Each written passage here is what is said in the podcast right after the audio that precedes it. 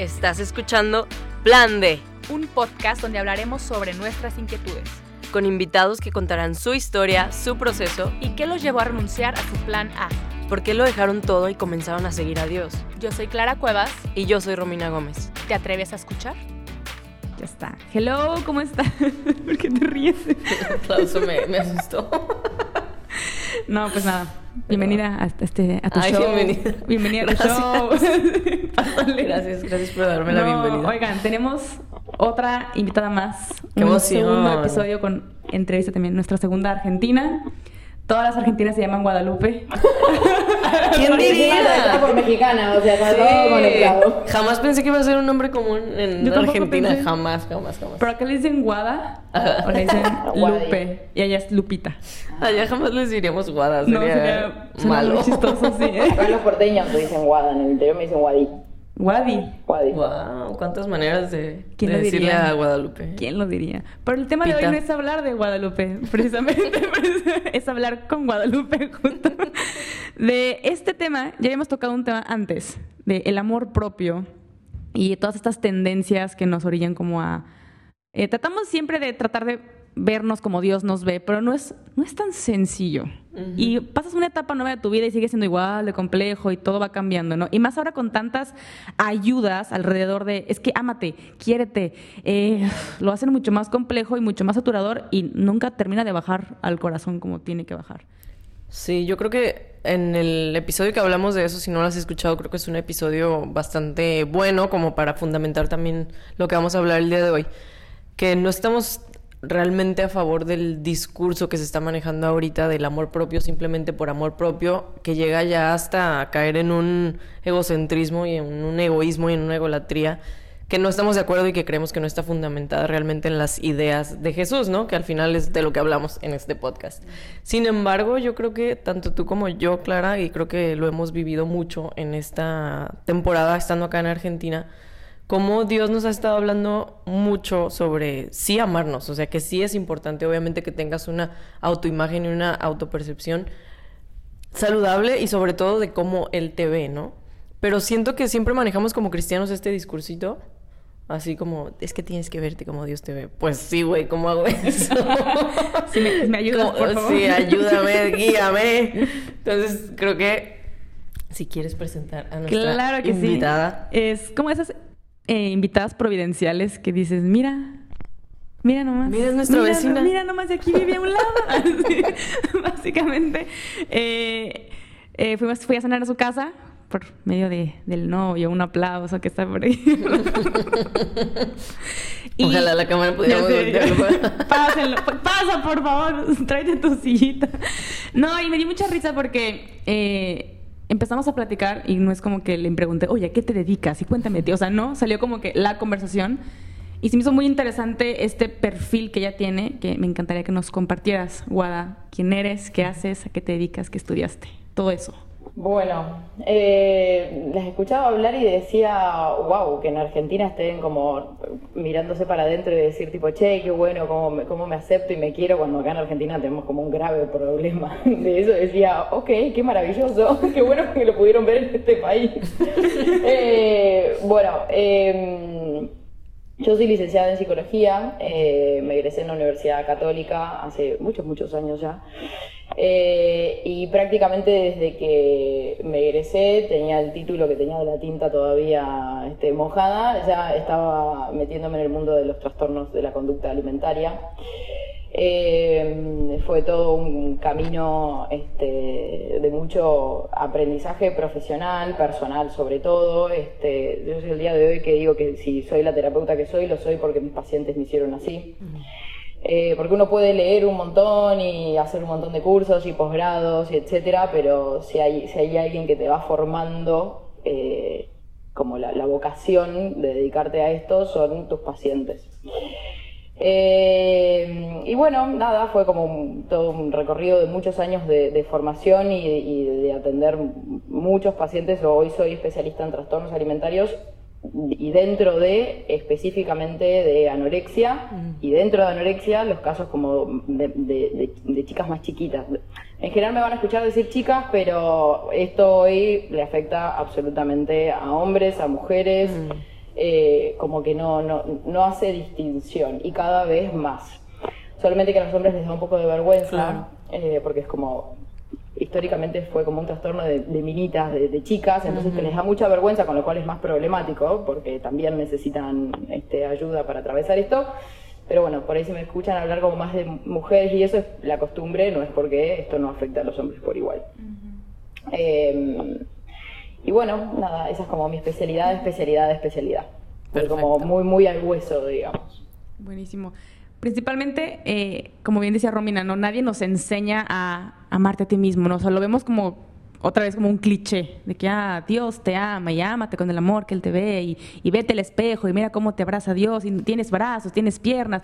Sí, o sea, gracias, yo sé que tengo brazos, que tengo piernas y que soy un ser humano completo, pero honestamente, y yo creo que lo, lo hablamos hace rato en la cocina, creo que nosotros que somos como ya arriba de 25 años, crecimos en una cultura que nos decía que la delgadez es bonita, ¿no? Y tal tono de piel es bonita, como algo más, más uniforme. Sí, más estándares de, de Exactamente. belleza, ¿no? Clichés de belleza. Y ahora el discurso para las niñas mucho más chicas es diferente. De no, to- hay muchos diversidad de cuerpos y lo que tú quieras. Si te quieres poner el cabello azul, póntelo azul. Y si quieres estar gorda, ponte gorda. Y aún así sigue estando el... Te ¿sí? van a funar por ese comentario que acabas Perdón, de decir. Pero, Pero bueno, es verdad. O sea, es Pero se entendió, se entendió el Se punto. entendió y todos nos reímos aquí en silencio. Pero bueno, ya no importa, pues me, me fui, ya, no, ya me olvidé la idea. El chiste es que eh, el discurso siempre nos está diciendo cómo tenemos que vernos de alguna u otra forma para ser felices. Y aún así seguimos no siendo felices. claro. O sea, no sé, porque hablábamos justo hace unos minutos, que yo sí creo que hasta cierto punto es muy positivo que existan, bueno, yo le veo más cosas positivas que negativas al hecho de ver tanta diversidad de cuerpos. O sea, yo que me dedico a la moda, ver en las pasarelas que haya una diversidad de tal grado, incluso en la alta costura, que es una cosa muy extrema. Justo estaba hablando con una amiga que, que es modelo y que estuvo, ay, que estuvo en pasarelas, o sea, en París y todo. Y como siendo tan, tan, tan delgada, de todos modos le seguían como insistiendo que, que estaba gorda, ¿no? Cosas así. Sí, porque nunca- nunca alcanza, perdón, Claro, nunca- nunca totalmente. Entonces ver ahorita que se está jugando más hacia la diversidad, pon tú que sea mercadotecnia, sea por entrar dentro del tren del mame o lo que tú quieras, pero al final de cuentas pues está influyendo en una generación. No sé si es solamente en la de nosotros que nos hace sentir como, bueno, ya, finalmente tengo validez para tener celulitis o para que no me importe tanto que tengo una lonja o lo que sea. Pero mi pregunta sería, ¿tú crees que todo este discurso de la diversidad, o sea, tú lo ves en tu consultorio que esté apoyando o esté abonando algo a- en contra de esto? Yo creo que es un discurso como un poco peligroso eh, si, se nos, si se nos mueve la vara para otro extremo nuevamente. Eh, y entender que como esto de- de- de- del amor propio y de quererse a uno, y es, es una construcción mucho más profunda que va más allá de lo que el espejo te devuelve. Eh, porque tenemos un problema. El cuerpo tiene fecha de vencimiento. O sea, tarde o temprano, todo se arruga, todo se cae, todo se achicharra. O sea, ya está. O sea, en realidad nosotros en la suela, como los juguetes de Andy venía con Andy, el nuestro viene con una fecha de vencimiento, digamos. Entonces, poner nuestra autoestima, poner nuestra valía personal en base a lo que el espejo nos devuelve, y es un problema. Entonces, como creo que estos discursos de, bueno, no importa el, cuerpo que tengas, vos vales igual, sí, buenísimo, pero yo creo que nos seguimos quedando como en la superficie y no escarbamos que hay más abajo de eso que nos devuelve el espejo. Y voy a mm, parafrasear, si me permiten, a uno de los que considero que es un, no es de mis más favoritos, pero es un autor que encaja perfecto con lo que estamos charlando, eh, que tiene una frase que es maravillosa, eh, que todo el mundo se la tatúa, la usa, no sé qué, qué, esto y lo otro, pero yo me pregunto si en algún punto realmente entendemos lo que hay abajo de esa frase, que es que lo esencial es invisible a los ojos. Frases son. Eh, cuando vos te mirás en un espejo, oh caramba, ves ojos, ves piernas, ves boca, ves arrugas, ves un grano, ves piel, o sea, ves. O sea, vos estás viendo cosas ahí. ¿Eso es lo esencial en vos? Si lo esencial es invisible a los ojos. Vos no ves una generosidad subiéndose al bondi, este, la honestidad pidiendo un café, digamos, ya no Claro. lo vemos, son, son valores nuestros que están por, por abajo de nuestra piel y que son los que en realidad marcan la valía que tenemos que tener como persona, lo que tiene que fortalecer nuestra autoestima. Y con esto no estoy diciendo que la imagen corporal no sea algo importante, no, no seamos ridículos. O sea, a todos nos gusta mirarnos en el espejo y decir, ¡ay, qué lindo me quedó el flequillo que me acabo de hacer! La dale copa. Eh, o me hice la queratina el otro día, estoy re contenta. Claro. O no, fui al peluquero y me quiero morir, me hice un desastre en el pelo. Obvio, nos maquillamos para un casamiento, para un evento y nos sentimos más, Claro. más lindos, más agradables. Es, es verdad eso, o sea, no, no podemos ser tan absurdos de decir tipo, no, el cuerpo no importa, entonces podemos ir por la vida todos aparastrosos, que también un poco lo que se, se- se vende, porque no es así, digamos, o sea, porque hay, hay algo que es belleza, digamos, y nos podemos poner este, filosóficos y tomistas, etcétera, acerca de lo que es eso, eh, pero también es como eso agradable a la vista. Eh, y por eso digo, no es que la imagen corporal no es algo que sea importante. Eh, nunca me van a escuchar decir que uno tiene que salir y tipo, que no te importe, tipo, trabajar sobre tu imagen corporal no es salir con el jean que tiene manchas de lavandina y eh, en- tiene un agujero en el culo. No, no, o sea, no. Eh, uno puede este, arreglarse, este, buscar lo, lo que a uno le gusta bello de uno y resaltarlo, pero no olvidarse de que, o sea, eso que le está devolviendo un espejo tiene fecha de vencimiento, o sea, tarde o temprano eso deja de estar.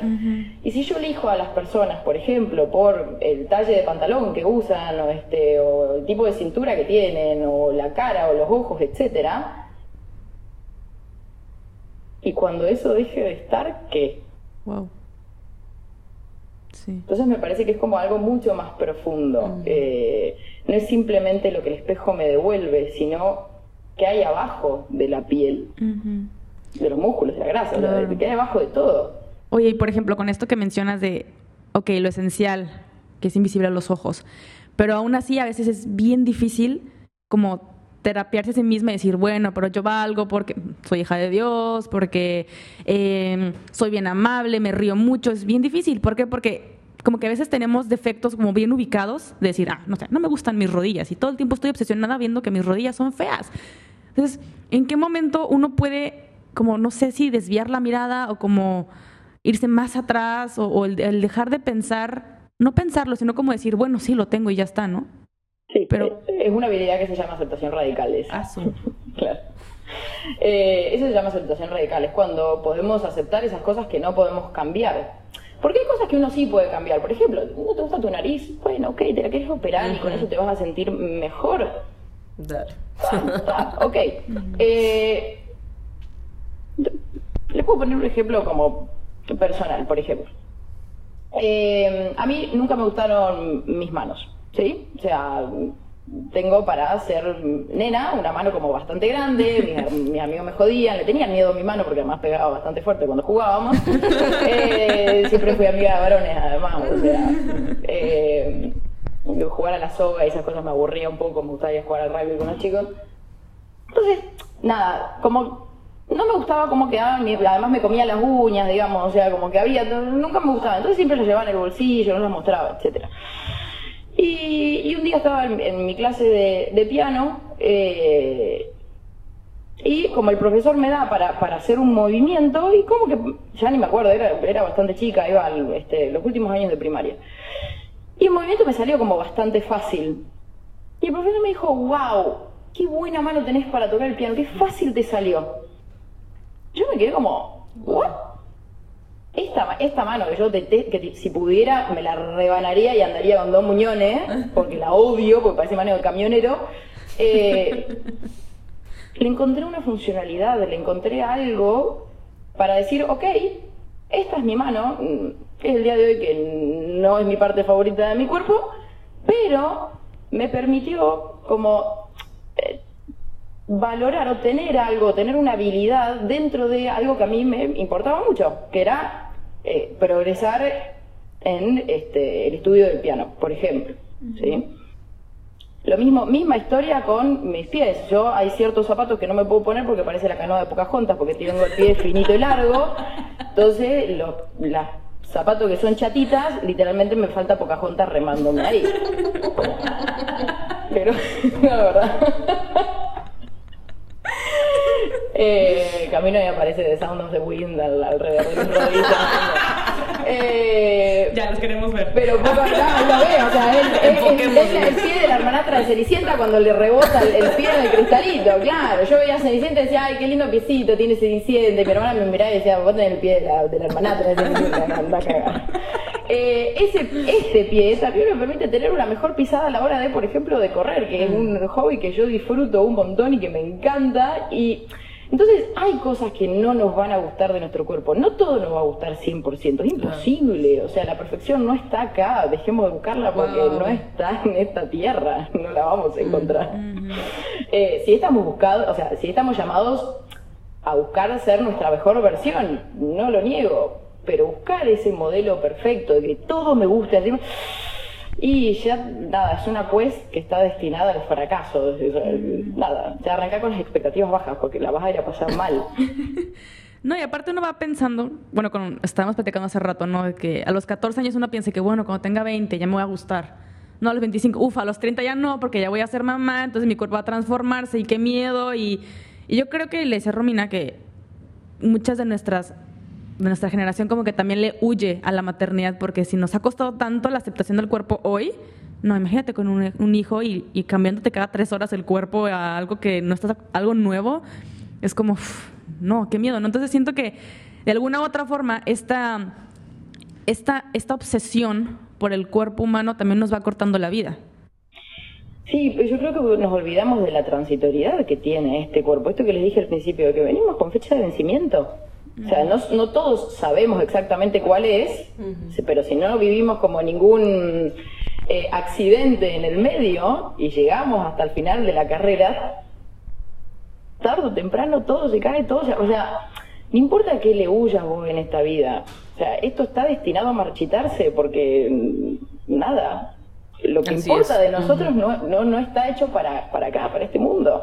Entonces, ¿este es nuestro envase que nos va a permitir buscar ser una mejor versión de nosotros? Sí.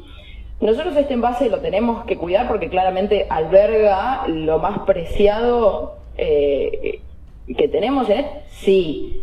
Eh, pero bueno, nada, la cuestión es como esa, ir encontrando aquellos valores por los cuales yo voy a ir aprendiendo a aceptar, ¿sí? quizás no querer, amar, etc. Yo no amo mis manos, me parecen me siguen pareciendo horribles, pero bueno, o sea, y mis pies también.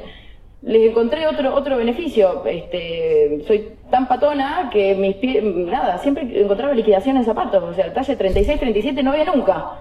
Ahora, a la hora de conseguir zapatos baratos, era la primera que volvía a su casa con siete pares de zapatos baratísimos, porque claro, ¿quién carajo casa 40? yo y, un par más por ahí. Y ya. Eh, entonces, sí es verdad que además a los 14 sos un patito feo porque de repente tu cuerpo, o sea, pasaste de ser un, un niñito, no tenías conciencia. El niño no suele tener conciencia de lo que es el cuerpo. Eh, hay un momento donde si todos nos ponemos a pensar decimos, ah, acá me di cuenta que tenía un envase. Eh, y yo cuando lo laburo con las pacientes, generalmente cuando además hubo un trastorno, hay un trastorno alimentario dando vuelta, suelen tener conciencia de su cuerpo previo a lo que uno normalmente tiene. Pero yo siempre cuento esta historia. Eh, mi mamá cuando salía al patio a buscarme tenía que mirar para arriba porque yo estaba colgada de algún árbol. Eh, y además yo era como, me gustaba subirme al árbol más difícil y escalar hasta arriba, arriba, arriba. Y claro, cuanto más arriba subís, más finitas son las ramas. Y yo me di cuenta de que ya tenía un cuerpo de nena de 13 años cuando me subí hasta arriba de uno de los árboles donde escalaba siempre y de repente la rama hizo y me fui para. Nada, o sea, me atajé un poco, bajé toda arañada y dije, ¿qué carajo acaba de pasar? ¿Por qué si la rama que me aguanta siempre? Claro, a la semana estaba tratando de agarrar un paso y tipo tenía el brazo como mucho más largo de y tiraba absolutamente todo, o sea, te agarra esa torpeza que tenés cuando te cambia el cuerpo. Y sí es verdad que es una época muy vulnerable del ser humano, porque de repente todo cambia y además estamos en un momento donde la valía personal depende de lo que te devuelve el espejo o lo que te devuelve la red social. Depende de la cantidad de likes que tenés, depende de... Entonces, es- este temor al cambio corporal es vivido con muchísima intensidad ahora. No que antes no.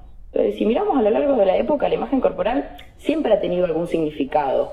¿sí? Este, por ahí si nos remontamos a épocas como mucho más eh, antiguas, eh, miramos. Este, nos vamos a algún museo importante donde veamos obras importantes de, de autores de- de- del Renacimiento, etcétera. Ustedes ven las musas que usaban y hoy eh, nada, son como, hoy son las que están como de moda, porque como, ah, bueno, aceptemos todos los cuerpos, pero eran mujeres como con muchas más curvas, eh, inclusive algunas con un poco de sobrepeso, se las, se las ve, pero eso era bello en esa época.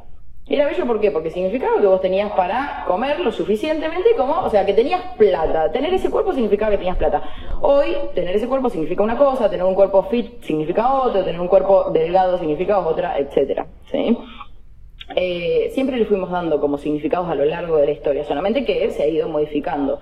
Hoy en día la valía personal, mi autoestima, lo que yo valgo va a depender de lo que me devuelva el espejo y la cantidad de likes que voy a tener en la foto. Entonces, por eso también vemos que uno eh, va siendo como además hasta cada vez más osado en las fotos que sube, va, midiendo este, su valía por cómo los comentarios, cuántas bombitas o fueguitos me pusieron, este, eh, entonces, sí es verdad que hay muchísimo temor a, ok, yo sé que esto, si soy mamá, va a cambiar. Y entonces, ¿qué voy a dejar de...? Porque lo hemos atado. Si tengo este cuerpo, soy feliz. Mira vos. Que venga acá y que alguien me diga así, porque tengo este cuerpo, soy feliz. Y yo digo, bueno, ok, te, te aviso que tu felicidad, de nuevo, sorry que soy muy repetitiva, tu felicidad tiene fecha de vencimiento. Felicitaciones. ¿Cómo manejas estos temas con tus pacientes? Obviamente cada paciente es muy específico, pero Cada paciente es un mundo totalmente aparte, o sea, eh, pero, por ejemplo, en lo que respecta a imagen corporal, es lo último que se trabaja, porque es muy difícil. Es el último orejón del tarro. Vos trabajás imagen corporal cuando ya eh, la persona, por ejemplo, si estaba en un bajo peso, está en un normopeso, este, se restablecieron las pautas alimentarias, este, los hábitos alimentarios están estables, la persona este, hace cuatro comidas sin restringir, ni purgar, ni, ni absolutamente ninguna como conducta problema relacionada al trastorno alimentario, pasa un tiempo de eso, de que uno puede mantener esas conductas y recién ahí uno empieza como a entrarse en el mundo de lo que es la imagen corporal, que es muy difícil de tratar, porque también es que la persona puede aceptar de que hay cosas que no le va a gustar y que no siempre se va a levantar y sentirse bien. Y además también le tengo una mala noticia. Una vez al mes te vas a sentir horrible porque tu cuerpo va a estar hinchado, te va a doler, te vas a sentir como el culo, o sea, de nada. Por más que, claro, o sea, por más que te. Y yo lo digo siempre, o sea, yo se lo suelo poner como ejemplo. A, a mí me sienta muy cómodo mi cuerpo, me permite hacer un montón de cosas que disfruto. Tengo un cuerpo que sé que es resistente, que me permite eh, exigirlo un montón en la parte física. Este, soy una persona que no era deportista hasta que conocí a un deportista, digamos. Soy una rata de biblioteca en realidad. Me gusta estar sentada con un millón de libros tomando mate. Pero bueno, nada, me presentaron en el running y me enamoré. Eh, y descubrí que el cuerpo que tengo me permite exigirlo y obviamente siempre cuidándolo, pero como Sí. eh, tengo un cuerpo como que lo, lo hice fortalecerse para que me sostuviera como todo eso. Pero hay una vez al mes que me siento como el culo. Sí se siente así, la verdad es que Sí, orto, ¿no? Me- o sea, me- me- el, el jean que me ponga me molesta, me molesta el botón. Entonces, ahí cuando uno también tiene que decir, bueno, nada, a ver, hoy me siento un poco peor. Encima me salió el granito que me sale siempre cada vez que me viene. Me tengo el pelo horrible. Bueno, nada, tengo que salir igual. Ok, me pongo un vestido. Algo que no me apriete, me pongo un pantalón que quizás no sea tiro alto y no me moleste tanto. Y sé además que en dos días me estoy sintiendo bien de nuevo. Es así, o sea, es como, parece, a ver, estamos acá charlando, y, ah, no, tipo, a veces sí, me parece re fácil. No, o sea, obviamente implica como un montón de trabajo interno de pensar que, ok, acepto que por estos días quizás no me vaya a sentir tan bien, ¿sí? O por ahí si está llegando algún evento específico, yo creo que jamás en mi vida me sentí tan horrible cuando se estaba acercando el momento de mi casamiento. Como de decir, tipo, ay, seguramente no, me estaba sintiendo como el orto, tenía el pelo feo, que me había quemado mal. Todo, todo, o sea, de repente tenía arrugas en la cara. Yo no soy una persona que tenga arrugas en la cara y de repente tenía arrugas o canas y yo no tengo, o sea, de repente empecé a ver todo, todo malo. Pero porque, claro, estaba sucediéndose un evento que me ponía como mucho más vulnerable porque, ¿qué implicaba? Me iba a casar y está bien, todo lo lindo del sacramento, no sé qué, pero iba a haber un millón y medio, bueno, no, tampoco tengo tantos amigos, pero iba a haber mucha gente eh, mirando, sí, y expectante de, y, insisto, si bien en el mundo, acá en Argentina, somos bastante huevos con la imagen corporal y todo. Defínenos eso, echa huevo. ¿Qué es eso? Ah, como rompebolas, o sea, como que nos importa un montón, nos importa un montón la imagen corporal. O sea, ¿crees que son muy vanidosos? ¿Te cabe alguna duda? O sea, sí en su intelecto, en sus ideas y cómo se expresan, pero, o sea, del... mm, Sí, sí, la delgadez es impresionante. Sí. O sea, sí, obviamente hay menos obesidad que en México, me queda, me queda No, no, clarísimo. Además lo que tiene, tenemos una linda mezcla, entonces somos lindos. O sea, no hay que- Bueno, ahí está la respuesta acerca de la vanidad. No va a decir nada más. Somos, somos, somos lindos, los argentinos son, son facheros. No, pero sí somos. ¿Cuál es tu pregunta? ¿Qué más quieres No preguntar? sé, no, sé, no sé hasta dónde iba tu pregunta, pensé que ya viviendo acá lo habías notado, que somos... Que son lindos, claro, claro que sí. Pero, o sea, por ejemplo, Em. digo, hablando del tema, siento que en cuestión de moda son muy, pues, fachosos, diríamos, en México, Ah, que es como no que no les... porque ya hemos. Bueno, continuemos. Eh, no, no, pero ya, si me pongo a hablar en serio, ¿recorriste algún shopping por acá? Sí. ¿No te diste cuenta de algo de nuestros maniquís? No. Tienen pinzas en los pantalones, de los flacos que son. Um, Los, los maniquís de, de Adidas, o de, de partir de una marca, de cualquier marca deportiva, tienen los abdominales marcados. ¡Es un maniquí! ¿Qué hace con los abdominales marcados? Es un maniquí. Yo eso no lo vi en otra, pero no sé si ahora habrá en otra Creo que sí, yo sí he ¿eh? visto en México, pero- Pero yo no los había visto. A mí lo que me pasó, que me llamó mucho la atención, una de las primeras veces que viajé a Estados Unidos, yo no lo conocía. Y, y paso por, por H&M, H&M, y yo seguí de largo. La persona con la que estaba me mira y me dice, no, ella estaba cargando 800 bolsas y debió haber sido en el fondo como bien, no está entrando acá, pero dijo, che, ¿no vas a entrar acá? Yo, no, ¿por qué?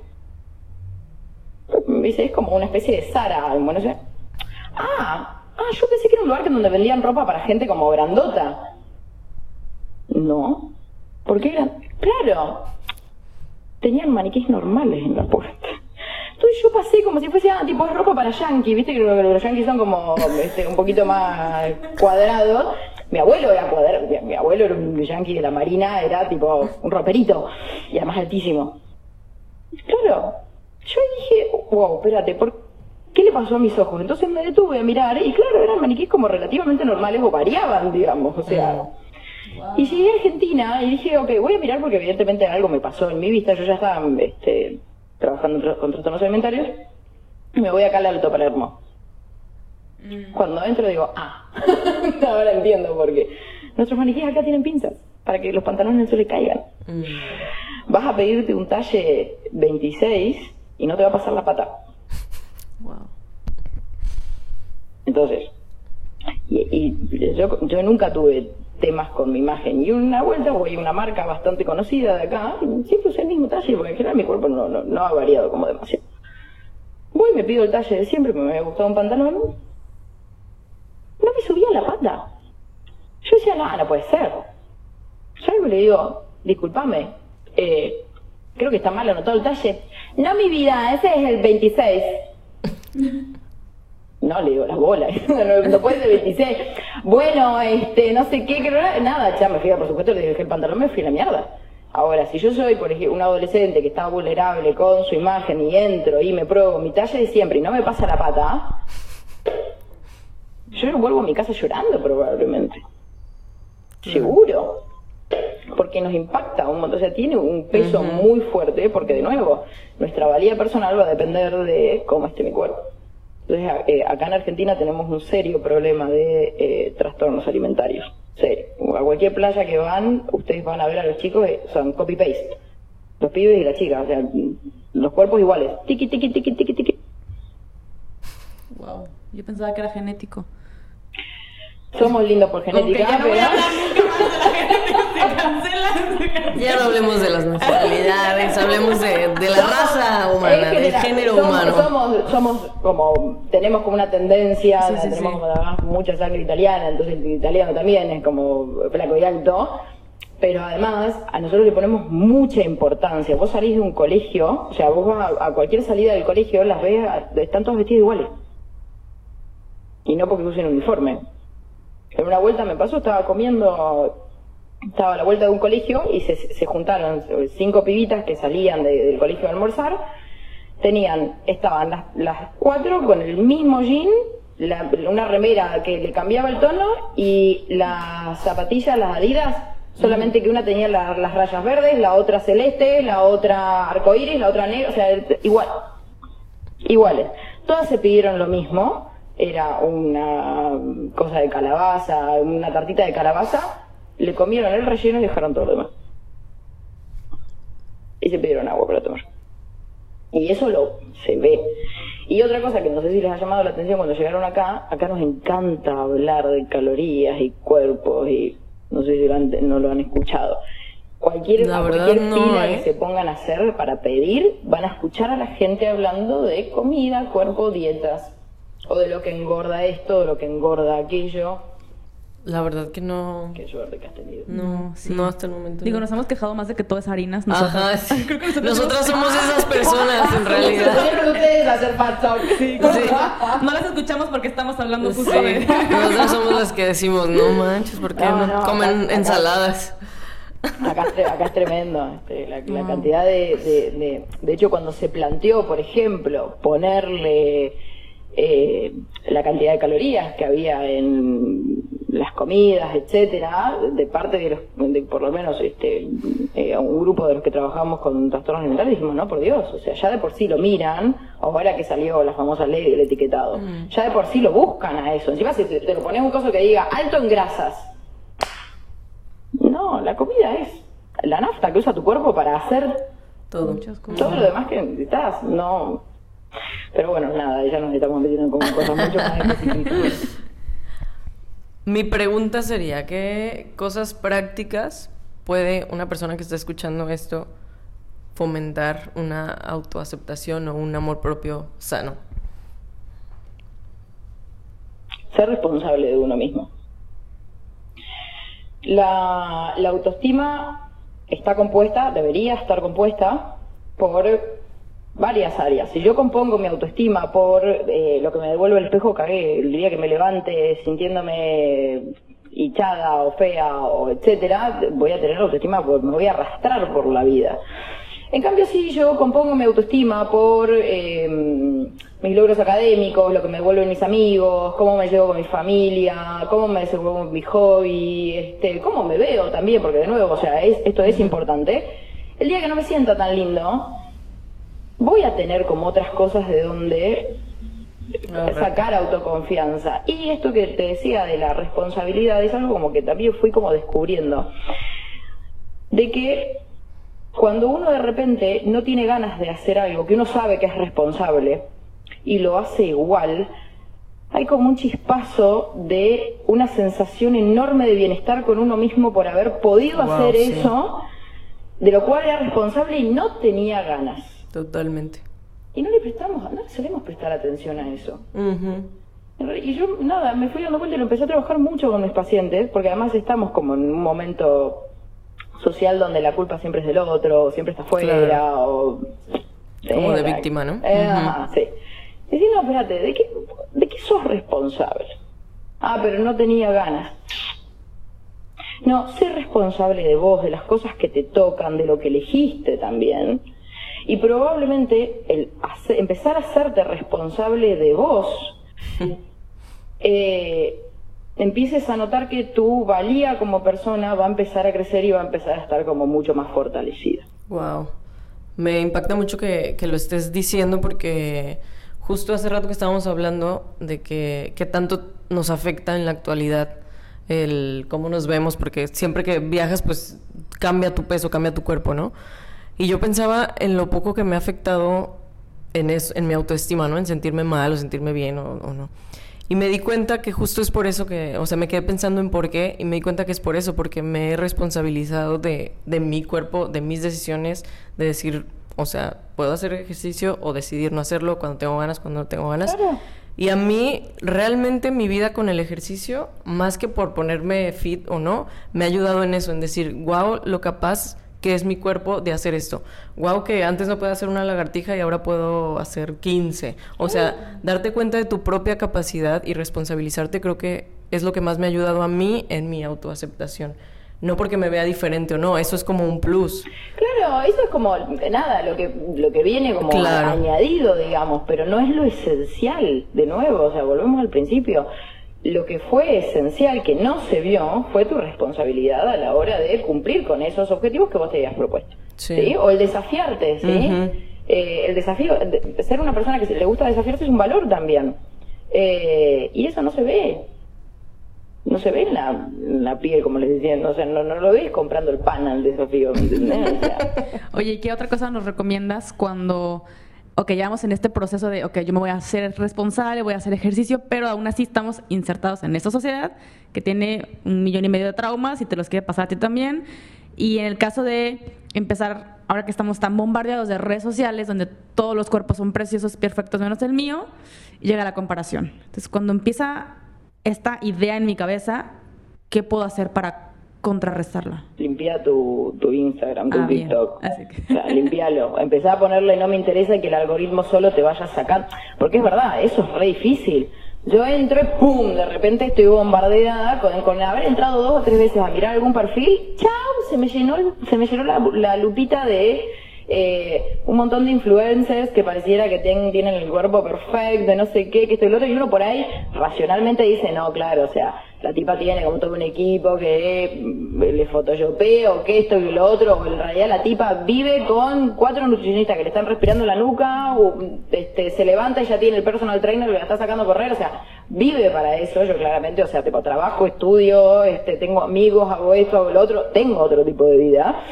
Eh, y la verdad que más que nada, o sea, compararse siempre va a doler para arriba o para abajo. Si se me compara y diga, tipo, bueno, a ver, soy la más linda de la fiesta, la más flaca, o la que mejor se vistió, la que mejor tiene el pelo, porque el día que no lo sea al pasto, y compararse para abajo también, ¿sí? Porque me olvido de que, de nuevo, lo esencial no va a estar ahí, no está. Entonces, yo puedo seguir a, alguien este, que me guste porque me motiva, etcétera, sí, voy a correr el riesgo de que mi feed se llene de eso. Entonces mi consejo como es limpien las redes. O sea, dejemos de seguir esas cuentas que nos hacen estar rumiando todo el día acerca de el cuerpo que no tenemos. Ya está, ese cuerpo lo tiene esta piba. No lo, mi cuerpo lo tengo yo. O sea, cuando digo, bueno, quiero tener el cuerpo de, no sé, Pampita, que es una modelo de acá. No, el cuerpo de Pampita ya lo tiene Pampita. Listo, o sea, eh, a ver, parece como súper simple y banal, pero vas a ver cómo te empieza a cambiar la cabeza si uno empieza a limpiar su feed. Claro. Tres puntitos, no me interesa, tres puntitos, no me interesa, no me interesa, no me interesa, y el algoritmo solo te empieza a limpiar eso. O sea, te lo deja de ofrecer. Porque vos le estás poniendo, no me interesa. Obviamente es, es como el momento donde decís, bueno, tengo que dejar de hacerlo, ¿sí? Pero de hecho es una de las primeras cosas que hacemos con los pacientes este, cuando llegan a, bueno, a ver, mostrame tu teléfono. Todas recetas, todos cuerpos excelentes, no sé qué, bueno, y excelentes entre comillas, ¿no? O sea, todos cuerpos así como divines. No, tipo, chao, Lupi- no me interesa, no me interesa, no me interesa, no me interesa. Y eso solo muchas veces baja el malestar, porque claro, yo entro en la red para estar pelotudeando un rato y termino llorando, porque digo. ¿Sí? No, de última, ya de por sí las redes sociales son como medio complicadas, bueno, tratemos de, de ponerlas como un poquito menos, odio la palabra esta porque se puso como muy de moda, pero la voy a usar igual, tratemos de ponerlas menos tóxicas, digamos. o sea. Claro. Oye, y para ir como cerrando, tú que ya tienes muchas, eh, o tuviste muchas pacientes con trastornos alimentarios, alimentarios, alimenticios. Las dos, las dos también. Ah, bien. Eh, eh, probablemente alguien que nos esté escuchando estará atravesando este proceso o no se había dado cuenta de este proceso, pero solamente me gustaría que dijeras o algo así, no sé, similar, que si hay esperanza, que se puede salir o es algo que se vive para siempre. Bueno, te tengo una muy buena noticia y una muy mala noticia. que así vas a estar siempre, ni modo. Eh, eh, la muy buena noticia es que sí, la remisión total de síntomas es, po- es posible. La mala noticia es que te vas a tener que remangar y trabajar un montón para. ah, bien, claro. Eh, y, em, o sea, yo lo, yo, lo, yo lo veo, lo pienso como de esta manera. El trastorno alimentario es como si hubiese, me hubiese lastimado muy fuerte en alguna parte del cuerpo. Y, que uno- cuando uno se lastima, seguramente habrá pasado de que, bueno, se lastimaron. Y al principio la herida mm, em, dolía, molestaba, después cuando se empieza a curar pica, este, es como molesta, eh, hay ciertas cosas como que no puedo hacer porque me, me- me molesta el roce de... Después, bueno, se cura, pero queda la marca y, oh, no me agrada y la veo y uy, qué fea que es. Y el tiempo va pasando y si no volvemos a abrir la herida, esa cicatriz se va haciendo cada vez más pequeña, más pequeña, más pequeña, hasta que un día de repente olvidamos que teníamos esa cicatriz y decimos, uy, mirá, sí, uy, mirá, no, no sabes lo que era esto, era una cosa espantosa, horrible, me ocupaba media pata. Y ahora es un centímetro de cicatriz. Entonces, sí es verdad que tengo que tener como, si, si transité un trastorno alimentario, por ejemplo, hay ciertas cosas que voy a tener que tener en cuenta. Por ejemplo, mm, eh, en la medida de lo humanamente posible, no volver a hacer ninguna alimentación restrictiva, porque la alimentación restrictiva es ¡pac! lo que te prende el botón para eh, que se vuelva a activar todo el circuito, porque no hay que olvidar que los trastornos alimentarios tienen una base biológica altísima, no son un capricho de alguien, esto quiero que quede también como súper claro.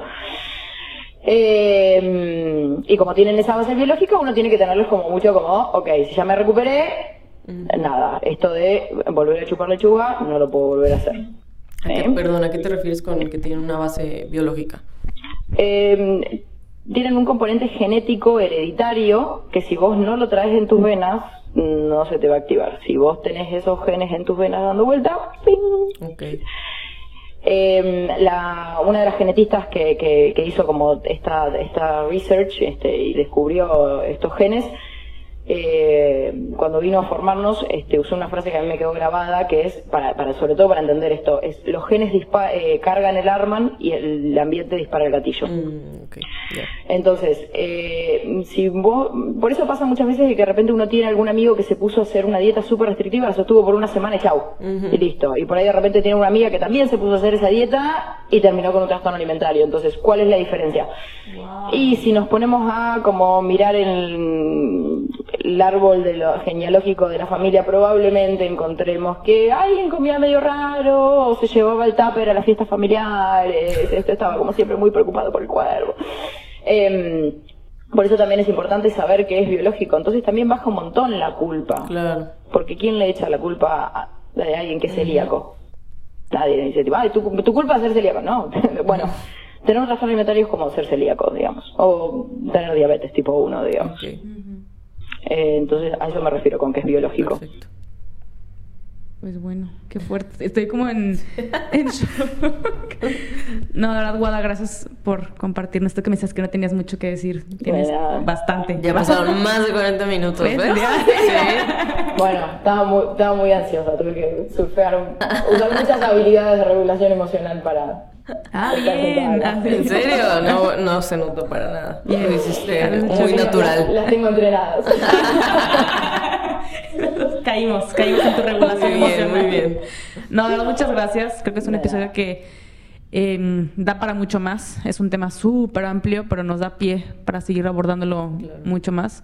Justo le decía a Guada que no es un tema que igual nosotros de que, ah, sí, hablemos de trastornos, porque por ahí podemos sacar tips para algo que no termina siendo muy eh, prudente o cosas así. Entonces, siempre mejor al lado de, un- de una experta en este Claro. caso. O sea, si tienes un trastorno, obviamente recurre a un especialista, ¿no? Sí, eh, y que trabajen multidisciplinariamente.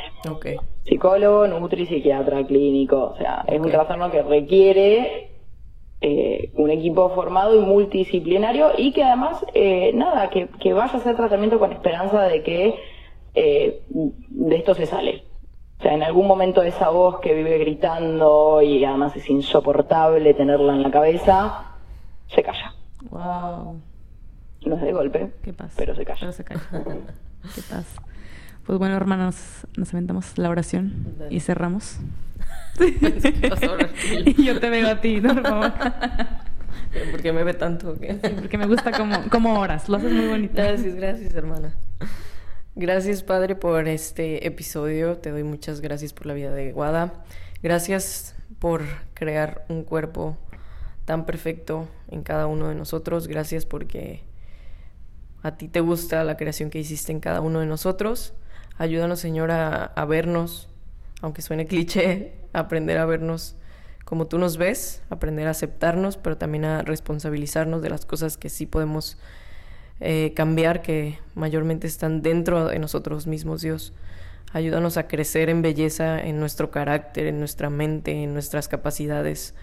Más que estar centrados en, en lo externo, Señor, darle el peso correcto a, a lo corpóreo. Te doy muchas gracias por cada persona que está escuchando este episodio y te pido que, que quites cualquier mentira de su cabeza, que quites vendas que no le permiten verse con claridad, tener esta sana percepción, tener un amor propio genuino, Dios. Y te pido justo eso, que quites mentiras, que, que bloquees todas esas voces de las cuales estábamos hablando ahorita, que nos mienten, que nos lastiman, que nos, que nos hacen querer hundirnos o escondernos por cómo nos vemos.